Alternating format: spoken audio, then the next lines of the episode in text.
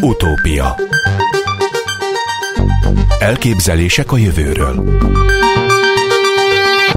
Najman Gábor műsora Mondhatni alaposan felkészítette erre az interjúra, ami az űreszközök világába vezet. Üdvözlöm Vizipál Gábort, a Wigner Fizikai Kutatóközpont űrtechnológiai csoport fejlesztő mérnökét az utópiában. Jó napot kívánok!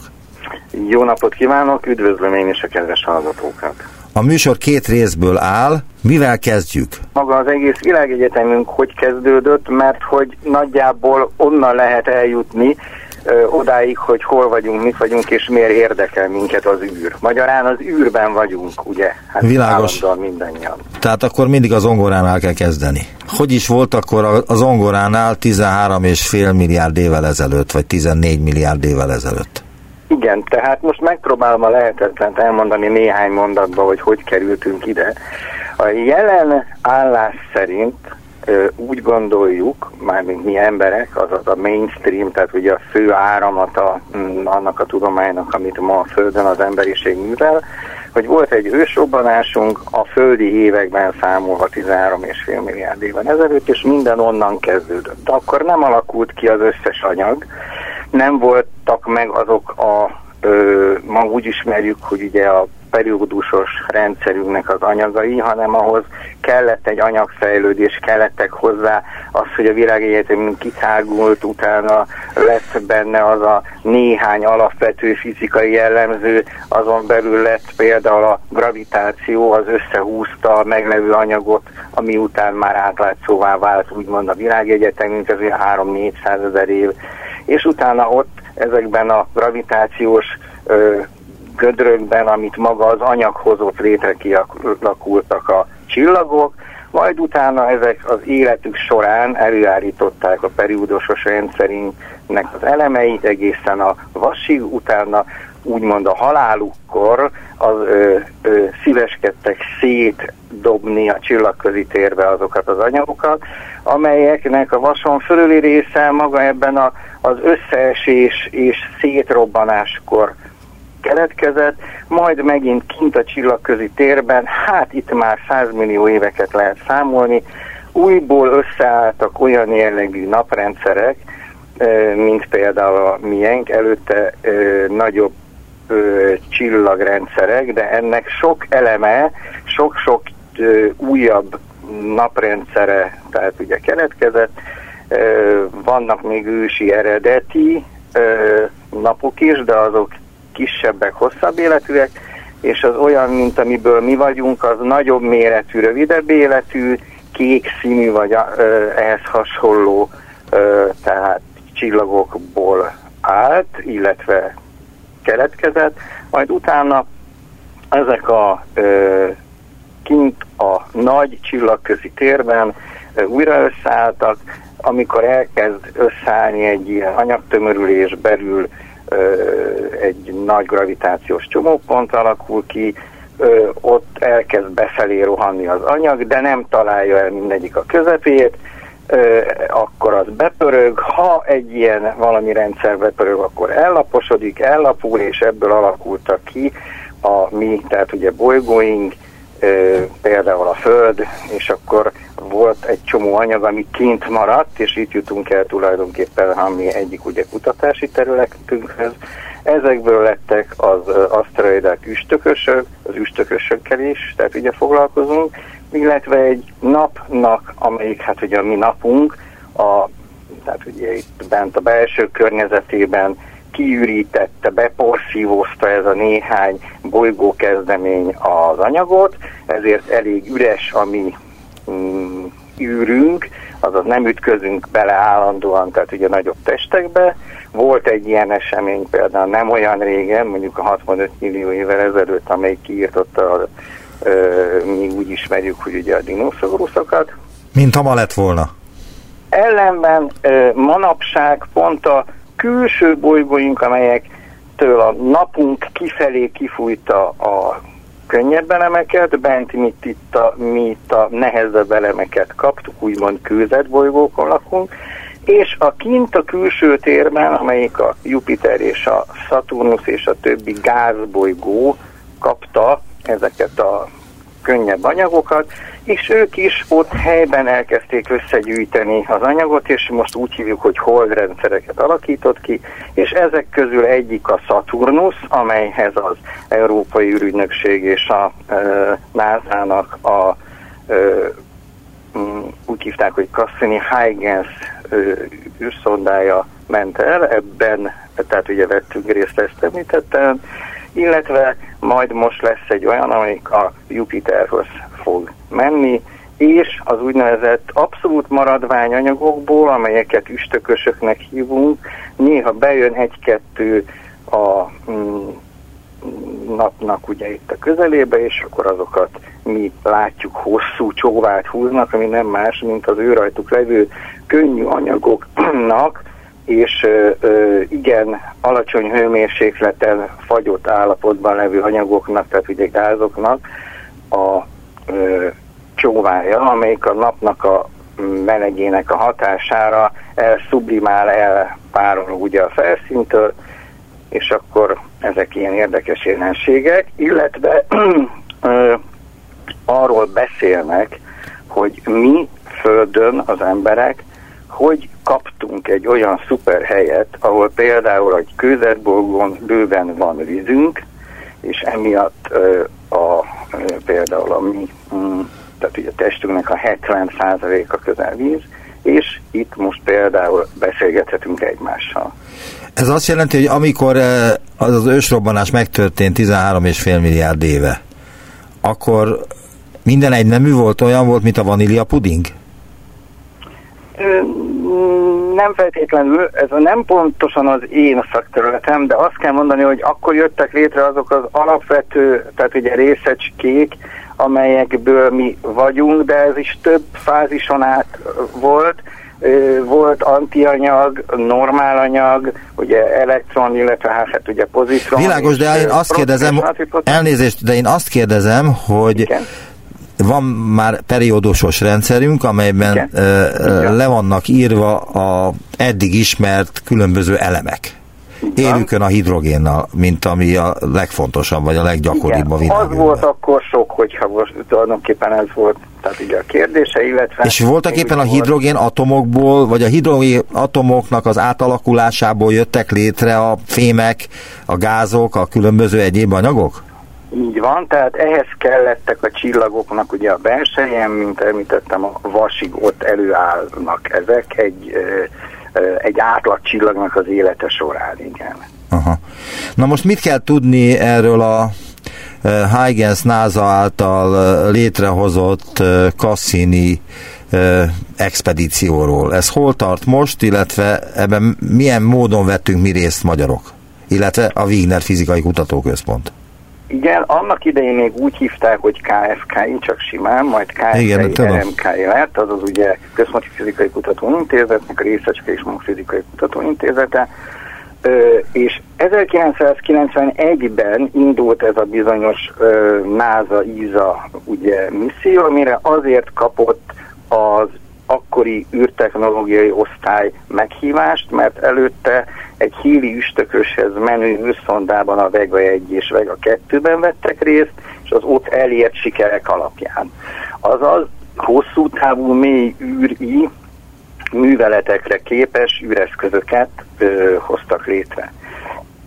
És ebben mi ö, olyan ö, szerepet kaptunk, hogy földi ellenőrző berendezéseket készíthettünk, illetve ennek kapcsán a űrfizikusaink hozzájutottak olyan adatokhoz később, illetve részt vehettek az adott programnak a kifejlesztésében, ami plazma környezet vizsgálat volt, úgy hívták ezt a műszert, hogy KEPS, illetve volt egy mag, amelyik a mágneses, tehát ugye tulajdonságai mérte ennek a Saturnusnak, és ennek révén, hát ugye kapcsolódhattunk be ebbe a programba. A földi ellenőrző berendezés az azt jelentette, hogy minden adat, amelyik ezekhez a mérőműszerekhez, tehát ugye kapcsolódott, átment ezeken az eszközöken, mind már a fejlesztés pillanatától kezdve, egészen addig, amikor hosszú évek múlva, tehát 97-ben indították el ezt az űrszondát, 91-től 97-ig volt a fejlesztés, 97-től 2004-ig volt az az időszak, amíg a világűrben pihentek az eszközök, majd odaérkezett a Saturnus, és akkor kezdtek el mérni.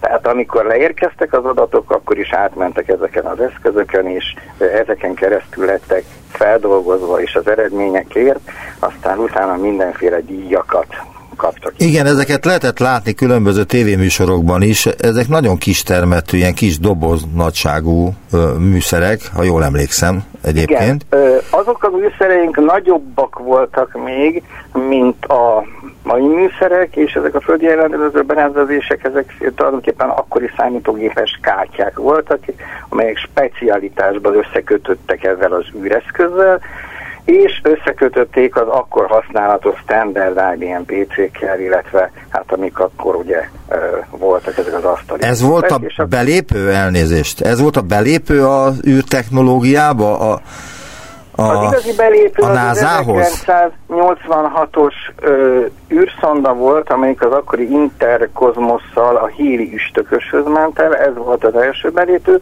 A nyugati világban volt az első belépő, ez ö, NASA ISA misszió, és utána ennek lett egy következménye, folyamánya az 1993-ban indult, úgy hívták, hogy Rosetta misszió, amelyiknek egy üstökösre kellett leszállnia, amely végül is nem egy Virtanen nevű üstökös, hanem egy Csúriumov Gerasimenko, tehát a két felfedezőjéről elnevezett üstökösre szállt le egy filé nevű leszálló egység. Ez kb. akkora volt, mint egy kisebb fajta mosógép, és ennek a fedélzeti számítógépét, tehát a logikáját azt készítette a mi űrtechnológiai osztályunk, illetve avval együtt működő spin-off Kft., amit akkor mm, akkoriban, tehát ugye kötelezően létre kellett hozni ezeknek az intézményeknek. A Rosetta misszióban ön már részt vett? Igen, én, én, én úgy általában ilyen hát háttérmunkákat szoktam tenni, tehát azt a háttérbiztosítás az én feladatom, hogy jól működjenek a mi asztali eszközeink, amivel fejlesztjük az egyéb ilyen űreszközöket, illetve ö, ö, űreszközbe való repülő áramköröket is terveztem, bocsánat, annak a nyomtatott áramköreit, ami akkoriban vált számítógéppel ö, tervezetté, ez a CAD-CAM nevű Computer Aided Design and Computer Aided Manufacturing, és ennek voltam én az egyik fő szakértője, és számos ö, űrbe készült repülő, úgy hívjuk, hogy repülő nyomtatott áramkört is készíthettem ezáltal.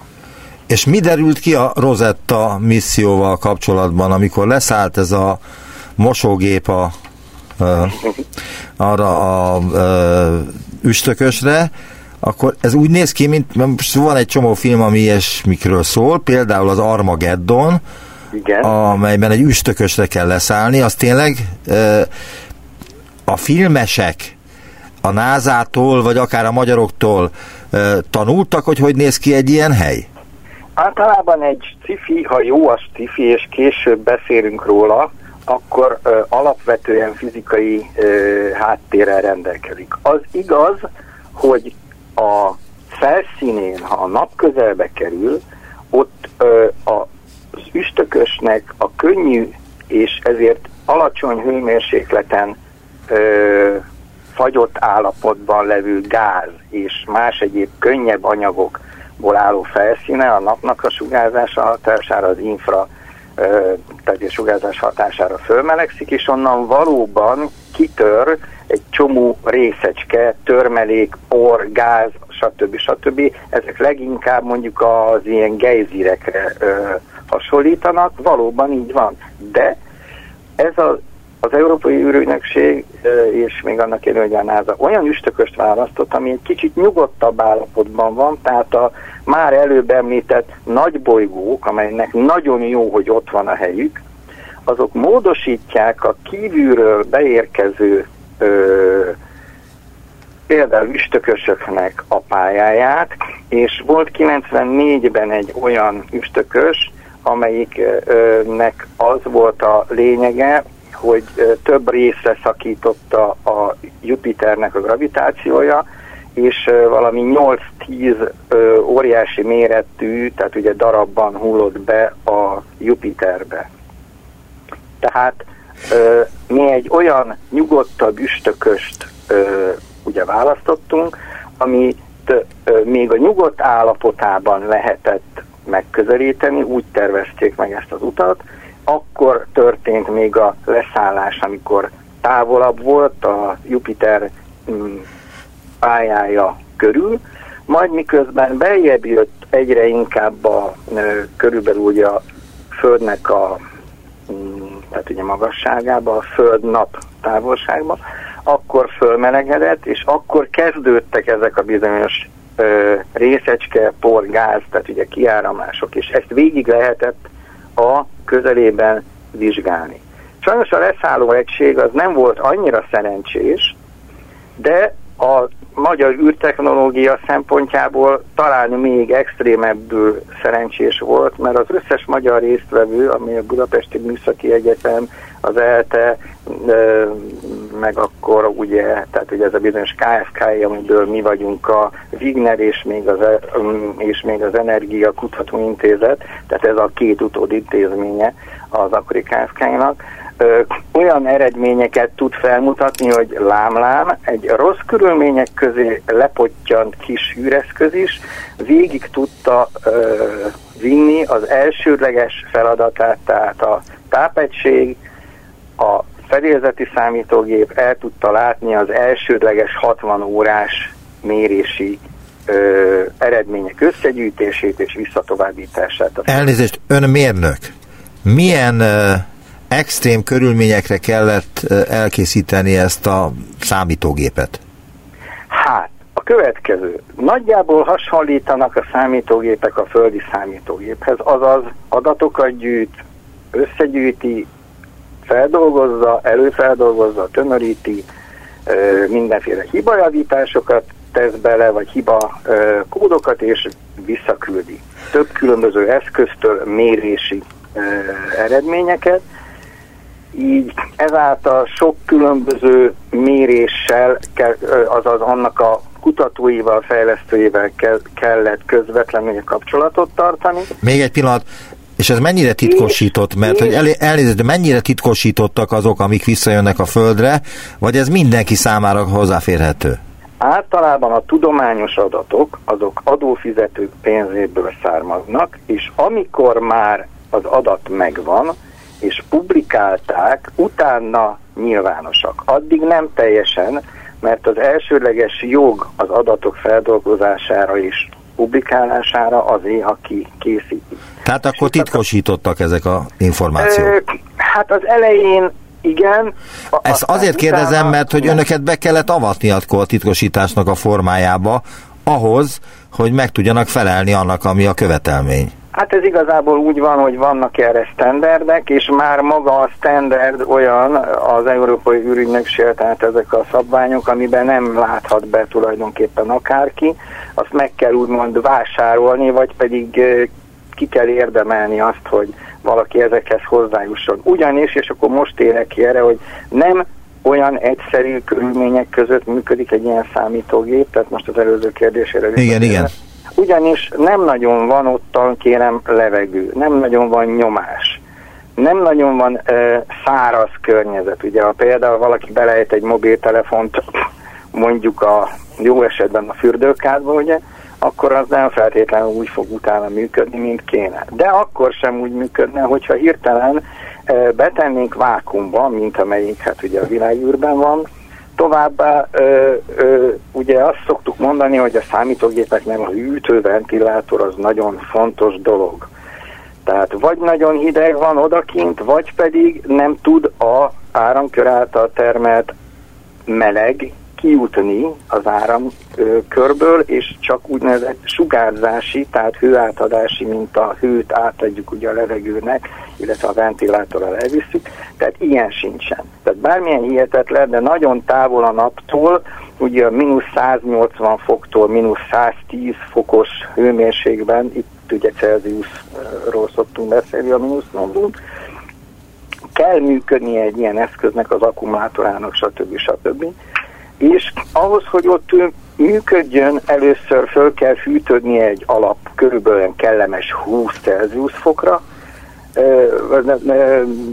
mínusz 20-ra, mondjuk, és egy ilyen eszköz elkezd működni, akkor az ottani hidegben kb. 20-25-30 Celsius fokra fog fölmelegedni, és mivel nincsen a környezetében levegő, ezért ellentétben ahhoz, hogyha Szibériában valaki mínusz 70 fokba egy forró vizes, tehát ugye egyéb kispriccel, akkor már a levegőben ugye megfagynak a cseppek. Itt nehezebb, mert meg kell várni, míg, míg lesugározza ezt a bizonyos hőt, hát ugye magáról. Továbbá a világűrben nem véd minket a légkör a úgynevezett kozmikus sugárzástól, ez így azt hiszem ismert, amelyik mondjuk szitává nyugatja úgy általában az anyagokat hosszú távon, főleg az ilyen egyszerűbb anyagokat, mint például ami mi vagyunk, továbbá ionizálja, azaz további elektronokat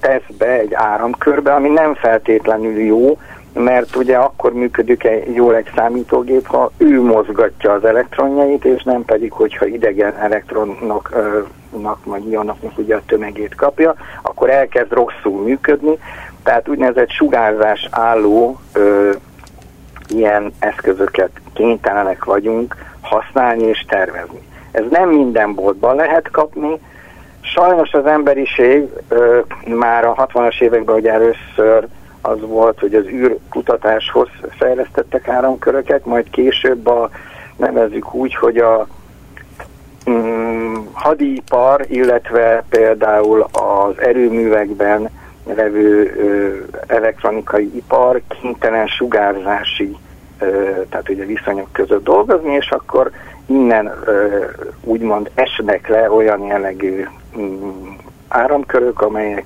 hideg, sugárzás, vagy hogy mondjam, egyáltalán extrém körülményállóak.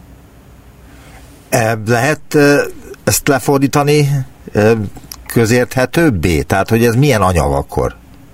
Tulajdonképpen ugyanolyan számítástechnikai eszközök, csak vagy nagyobb méretben készülnek el, amelyik hibatolerálsak, vagy párhuzamosan van benne több kívülről egy egységnek látszó processzor, memória, stb., de az többszörözve van. Egy belső többségi döntéshozó áramkör van, például háromszorozva van, akkor mindegyik ugyanazt csinálja három egymás mellett, és ha az egyik hibázik, mert kapott valami diffit, valamilyen löketet, akkor a másik kettő átadja neki a helyes adatokat, és így így tovább működnek jó. Azt is lehet extrém körülmények között, hogy csak egy működik jól, de ő a belső ellenőrzésével érzi, hogy ő jó.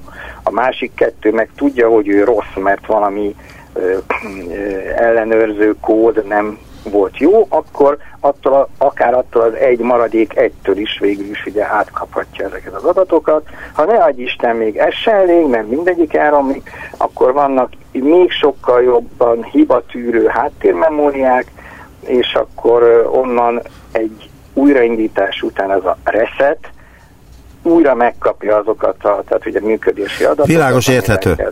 Stb. stb. Erre extrém jó példák vannak. Nagyjából érthető, de azért vágok a szabával, mert most szünetet kell tartanunk. Természetesen Vízipál Gábor megmagyaráz olyan dolgokat is, mint ahogy eddig is tette az első részben, amelyekről fogalmunk sem volt, hogy így vannak.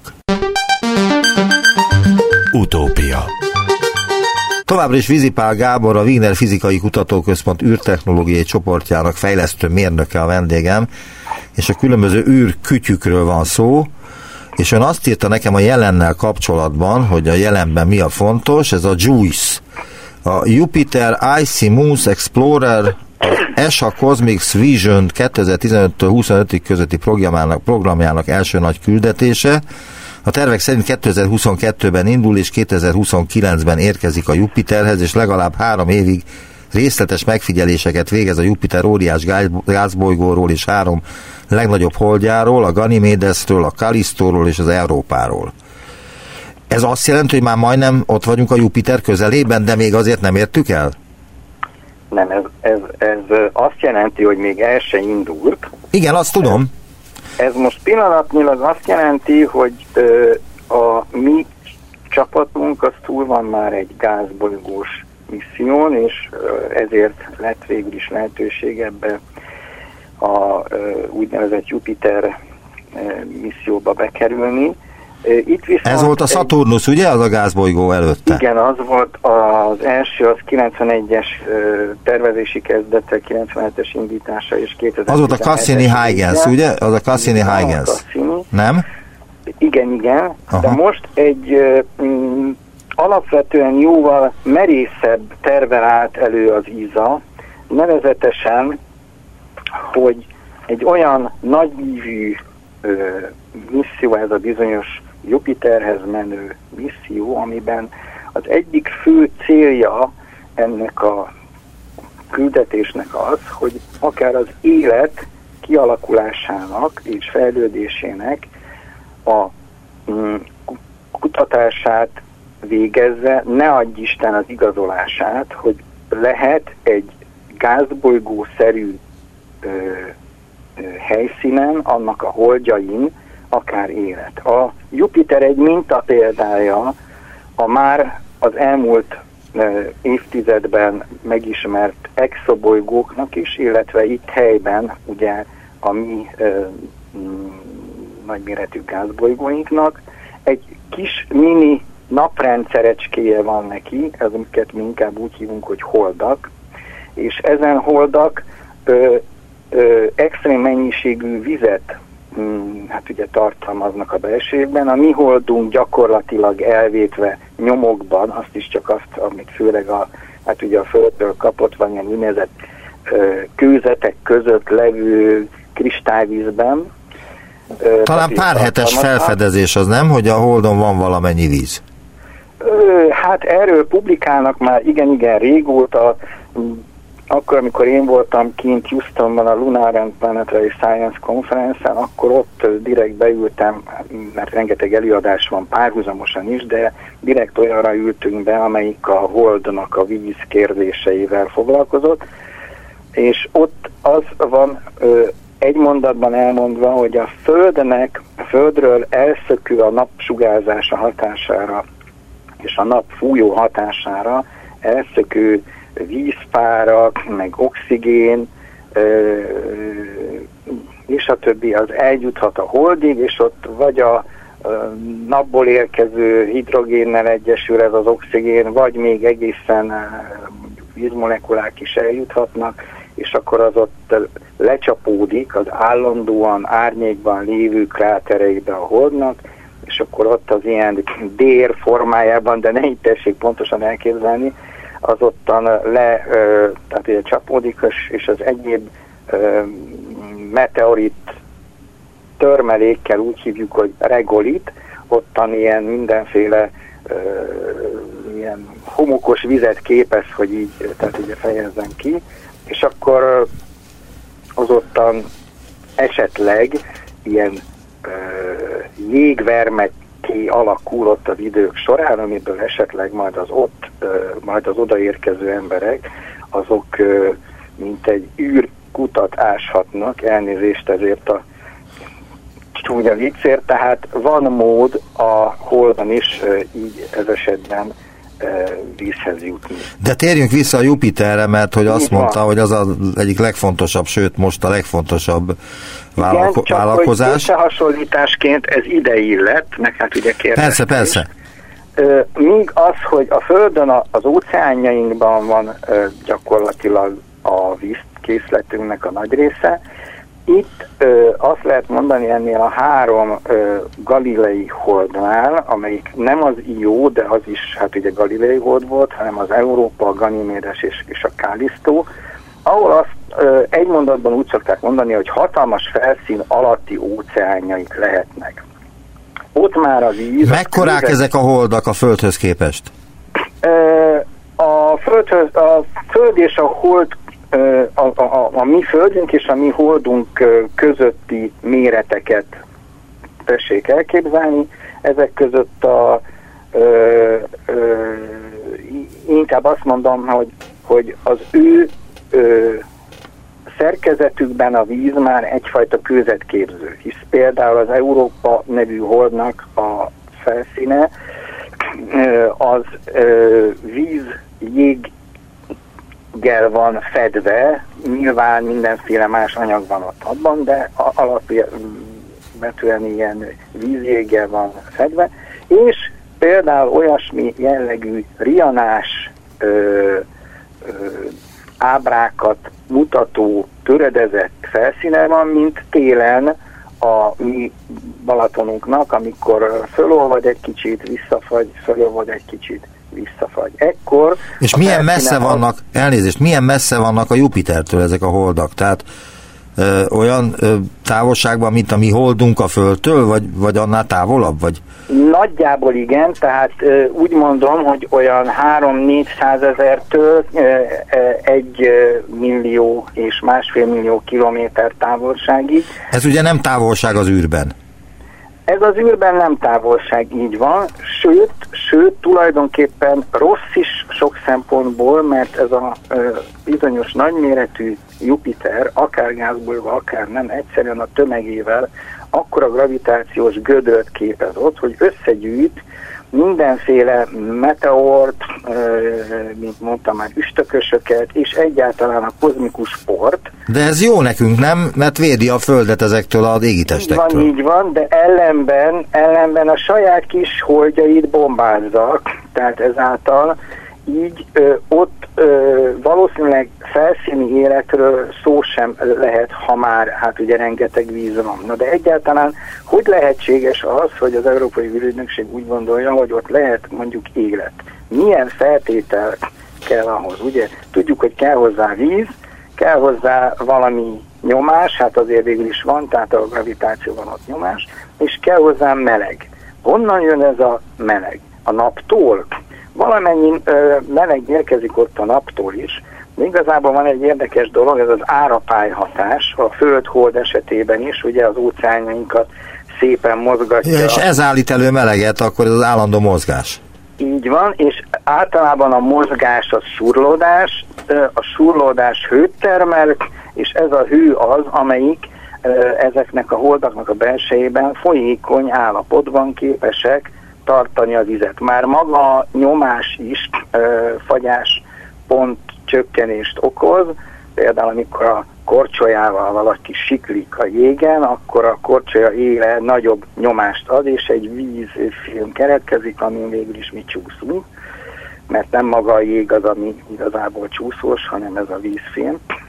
Tehát elég az hozzá, hogy így ezeknek a meleg óceánoknak a belsejében az ismereteink alapján keletkezhet élet. Márpedig onnan lehet ezt elgondolni, hogy vannak antarktiszi példák, vagy pedig vegyük csak a hévíznél, itt ugye Magyarországon elő, előforduló anaérob, tehát oxigént nem igénylő ö, életformákat, és azt gondolják, azt, ö, azt akarják in situ, tehát ott helyben ö, megvizsgálni például ezzel a JUICE nevű, tehát Jupiter Icy Jupiternek a jeges holdjai elnevezésű Európai űrügynökség űrszondával.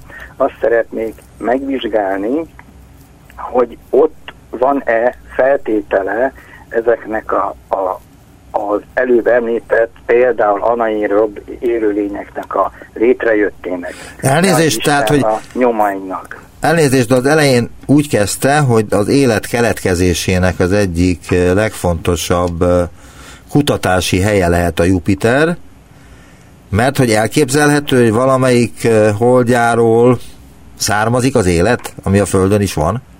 Jó kérdés, nehezen, a, ö, annyiban nehezen, hogy igen nagy ütést kellett volna kapnia annak a Holdnak, ami akár az életébe is kerülhetett, hogy a Jupiternek a gravitációs gödréből átkerüljön ide, ha csak nem hozták. de, Ez igaz, persze. De a Mars esetében ez már előfordulhat. A Mars ö, egy, ö, hát kisebb bolygó, tehát az élete hamarabb telte, mert minél kisebb egy bolygó, annál hamarabb öregszik, mert minél kisebb egy csillag, annál nehezebben mindegy, és esetleg, ne adj Isten a Marson, néhány milliárd évvel ezelőtt, mondjuk a naprendszer kialakulása után egy milliárd éven belül már lehettek életfeltételek, azaz volt felszíni víz még, volt ö, ö, ö, némi, hát ugye gravitációja elegendő ahhoz, hogy esetleg ott ugye a gázkiáramlások, vagy pedig az üstökösök által odahozott, tehát ugye gázok, azok egy bizonyos légkört adhattak a Marsnak, és esetleg ott is kialakulhatott élet. Ha ott kialakult élet, esetleg, ez egy zárójeles hát ugye mondat, akkor mivel a Mars az jobban kivantéve az aszteroidák ütésének, az elég erős ahhoz, és elég tömör ahhoz, hogy egy akkora felszíndarabot üssön ki a Marsból, amely akár ö, ki, ö, ütötte a Marsnak a felszínből, vagy kiüthette élőlényeket tartalmazó részt, és az, hát vannak erre ilyen statisztikai számítások, mondjuk 18 millió év alatt bekerülhet a Földre. És ez esetben a, ha netán volt benne olyan élőlény, amelyik ezt, ezt átéltek, akkor a nagyon-nagyon egyenformára formázott földi DNS-nek akár lehetne az alapja, de ez csak egy elképzelés, amit uh, nyilván még hát ugye vizsgálni kéne, nem tartunk ott, uh, hogy ezt igazolni lehetne, ellenben elméletileg nem kizárható. Meg, mennyivel nagyobb a Jupiter, mint a Föld? Tehát hogyan tudjuk elképzelni, mert ilyen filmeken lehet látni ilyen ábrákat, meg filmeket is, animációval készített filmeket, ahol leszállnak a Jupiter közelében valamelyik Jupiter holdra, vagy tovább mennek űrhajókkal de ez valami egészen rémisztő, hat, rémisztően hatalmas egy, egy, egy hold, holdjáról nézni, nem? Ö, azt mondjuk, hogy az emberek ismerik a Jupiternek a vörös foltját, azt mondjuk ismerik, de ha nem, akkor utána néz, abban három föld férne el.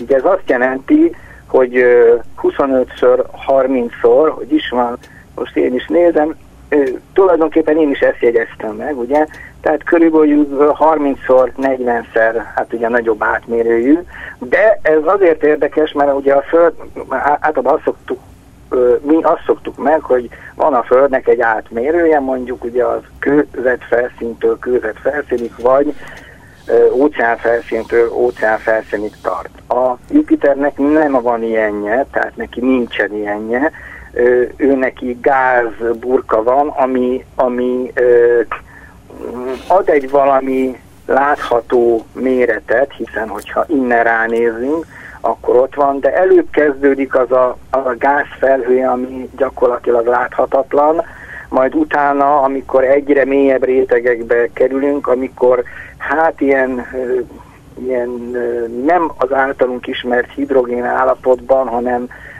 ott az akkora gravitáción és nyomáson kicsit ilyen fémes hidrogén, tehát ugye rétegek is alakulnak ki, mivel ugye a Jupiternek majdnem majdnem száz százalék a hidrogén elenyésző, tehát ilyen néhány százalék, amelyik a, az összes többi anyag. De ezt honnan tudjuk? Azért kérdezem, hogy átlátunk mi a Jupiteren a látcsőinkkel? Vagy hogyan, honnan tudjuk azt, hogy ez, ebben nincs belül valamilyen kemény anyag? Ö, hát egyrészt el tudjuk képzelni, tehát ugye a fizikai modellek alapján. A, alapvetően az emberiségnek a távol érzékelés, ez a remote sensingre van ott a csillagászat. Ők rengeteg mindent ö, meg tudnak mérni, spektrumanalízissel, tehát a fény hordozza ezeket az adatokat, illetve még a rádiócsillagászat hozzá, de ott is alapvetően ugye a foton az, amelyik eljuttatja hozzánk az információkat, és ezekből mindenféle földi analógiák alapján, pontosabban mondva az anyagok ismerete alapján meg lehet mondani, a spektrális, tehát ugye tulajdonságaival, hogy hány százalék ilyen anyag van benne, hány százalék olyan anyag van benne. Aztán az űrtevékenységet végzik, az űrkutatók azok in situ, tehát helyszínen fogják vizsgálni, és ott ö, valóban tömegspektrométerekkel, plazma mm, elemzéssel, mm, mágneses adatokból és a többi, és a többi összerakják és pontosítják ezt a Földről érzékelhető. Tehát, hogy ez, ez, ez egy biztos dolog, hogy a Jupiter és a Saturnus azok gázbolygók, és főleg hidrogénből vannak, 99, nem tudom hány tized százalékban, és akkor ennek mi az értelme? Tehát ezek miért tudnak megmaradni gázbolygónak, miért nem mennek szét a világűrben, mint gázok? Hát mert a, a, ez a tömeg akkora gravitációt képes létrehozni, hogy bezárja önmagába. A napunk is alapvetően e, hidrogénből mm, áll elenyészően hidrogénből, héliumból, végül is a mi napunk állítja elő részben ezt a héliumot, attól szép, fényes és ugye meleget árad a mi napunk, de ezt a méretet, ugyanis a méret a lényeg, még nem érte el a, például a Jupiter és a Saturnus. Ha ne Isten elérte volna, akkor lenne ott is egy csillagunk, erről szólt a 2010 Uridus Arthur Clarknak, hogy begyújtották a Jupitert némi külső segítséggel egy eh, valami kis tehát ugye törpe csillaggá, ami nem volt annyira jó ötlet, mert ma már tudjuk, hogy a csillagok azok nem olyan stabilak, mint a napunk, ami szintén nem annyira stabil, azért a napunk is tudja, tud ugye galibát okozni, de egy ilyen kisméretű ö, csillag még több, hát ugye galibát okoz, azaz néha úgy, úgy, úgy szokták közérthetően fogalmazni, hogy mm, kifor, kidob valami anyagot, ö, magából, ami hát általában plazma, forró, tehát ugye gáz, amelyik és még emeli hát ugye sugárzást, ami elpusztítaná azt az életet, amelyik ott lenne az ő közöttében. Aha. És akkor most én ráfordulnék az utolsó témára, a jövőre. Azt írja nekem a silabuszban, amit elküldött, hogy a jövő a Trabant. Ez mit jelent? Hát a Trabant az ö, közismerten egy NDK autó. Igen. Na de miért kapta ezt a nevet? Azért kapta ezt a nevet, mert hát ugye a németek azt tudják, hogy ez kísérő, vagy hát inkább ők úgy gondolták, hogy műhold.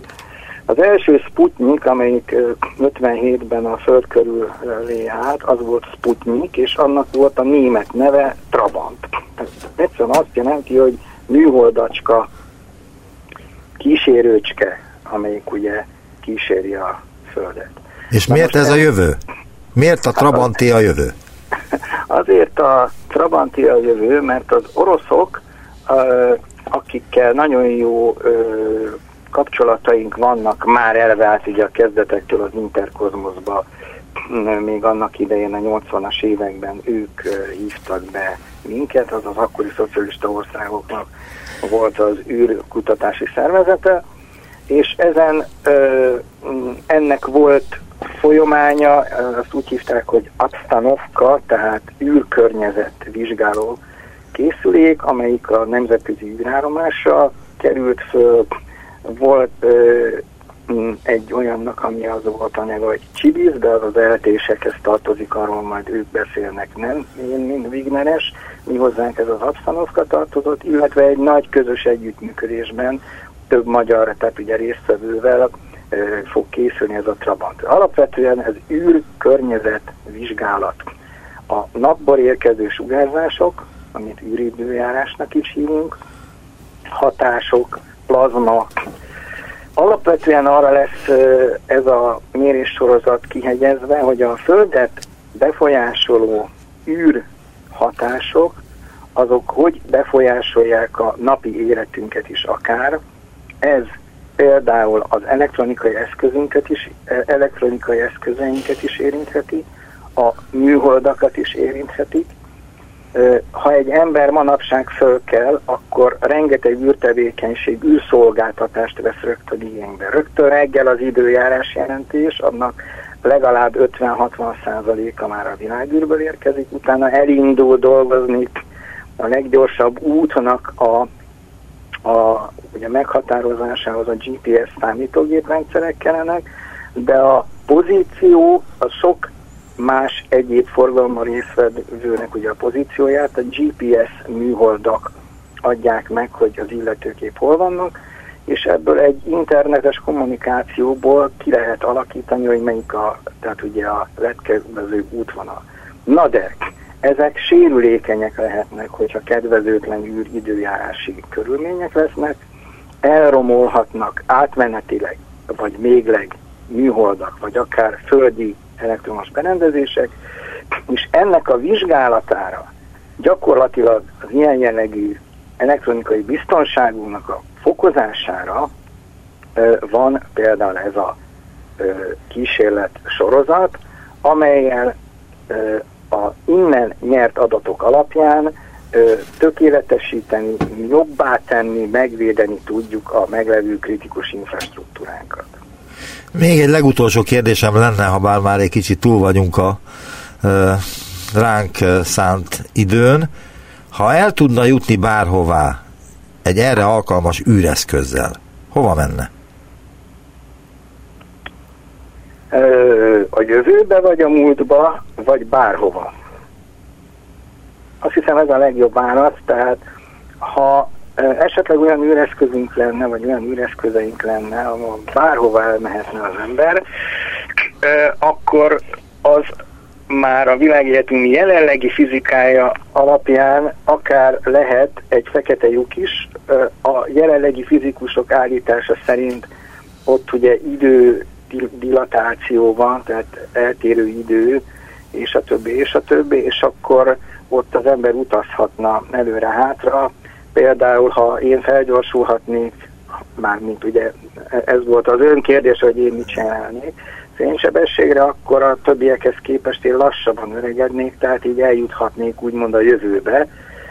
Persze ahhoz, ha arra lennék kíváncsi, hogy mi van a Földön, akkor nyilván visszafelé is kéne jönnöm. Akkor Itt most leállítom azért, mert hogy szeretném önt felkérni egy következő, nem ilyen teljes műsort kitevő, De. hanem mondjuk egy fél műsort kitevő beszélgetésre, mert hogy ön tartott előadást többfajta témában is, de azt hiszem a sláger az lehetett, hogy a fekete lyuk és az időutazás kérdése. Majd erre szeretnék akkor átérni, hogyha beleegyezik természetesen. E beleegyezek, de a, e, ennek igazából nálam sokkal jobb szakértői voltak, de ők fizikusok, ugyanakkor a fizikus nem technológus, tehát ha van a fizikusnak egy elmélete, akkor ahhoz kell egy technológus, amelyik hozzá készíti az eszközt, amelyik ki tudja használni azt a fizikai lehetőséget, és így kerültem én e, e, ebbe bele tulajdonképpen, mint mérnök. Nagyon szépen köszönöm az interjút Vizipál Gábor, a Wigner Fizikai Kutatóközpont űrtechnológiai csoport legfejlesztő mérnöke volt az utópiában. Azt hiszem, hogy nagyon érdekes volt, amiket elmondott, viszont hallásra köszönöm még egyszer a beszélgetést. Én is köszönöm a lehetőséget.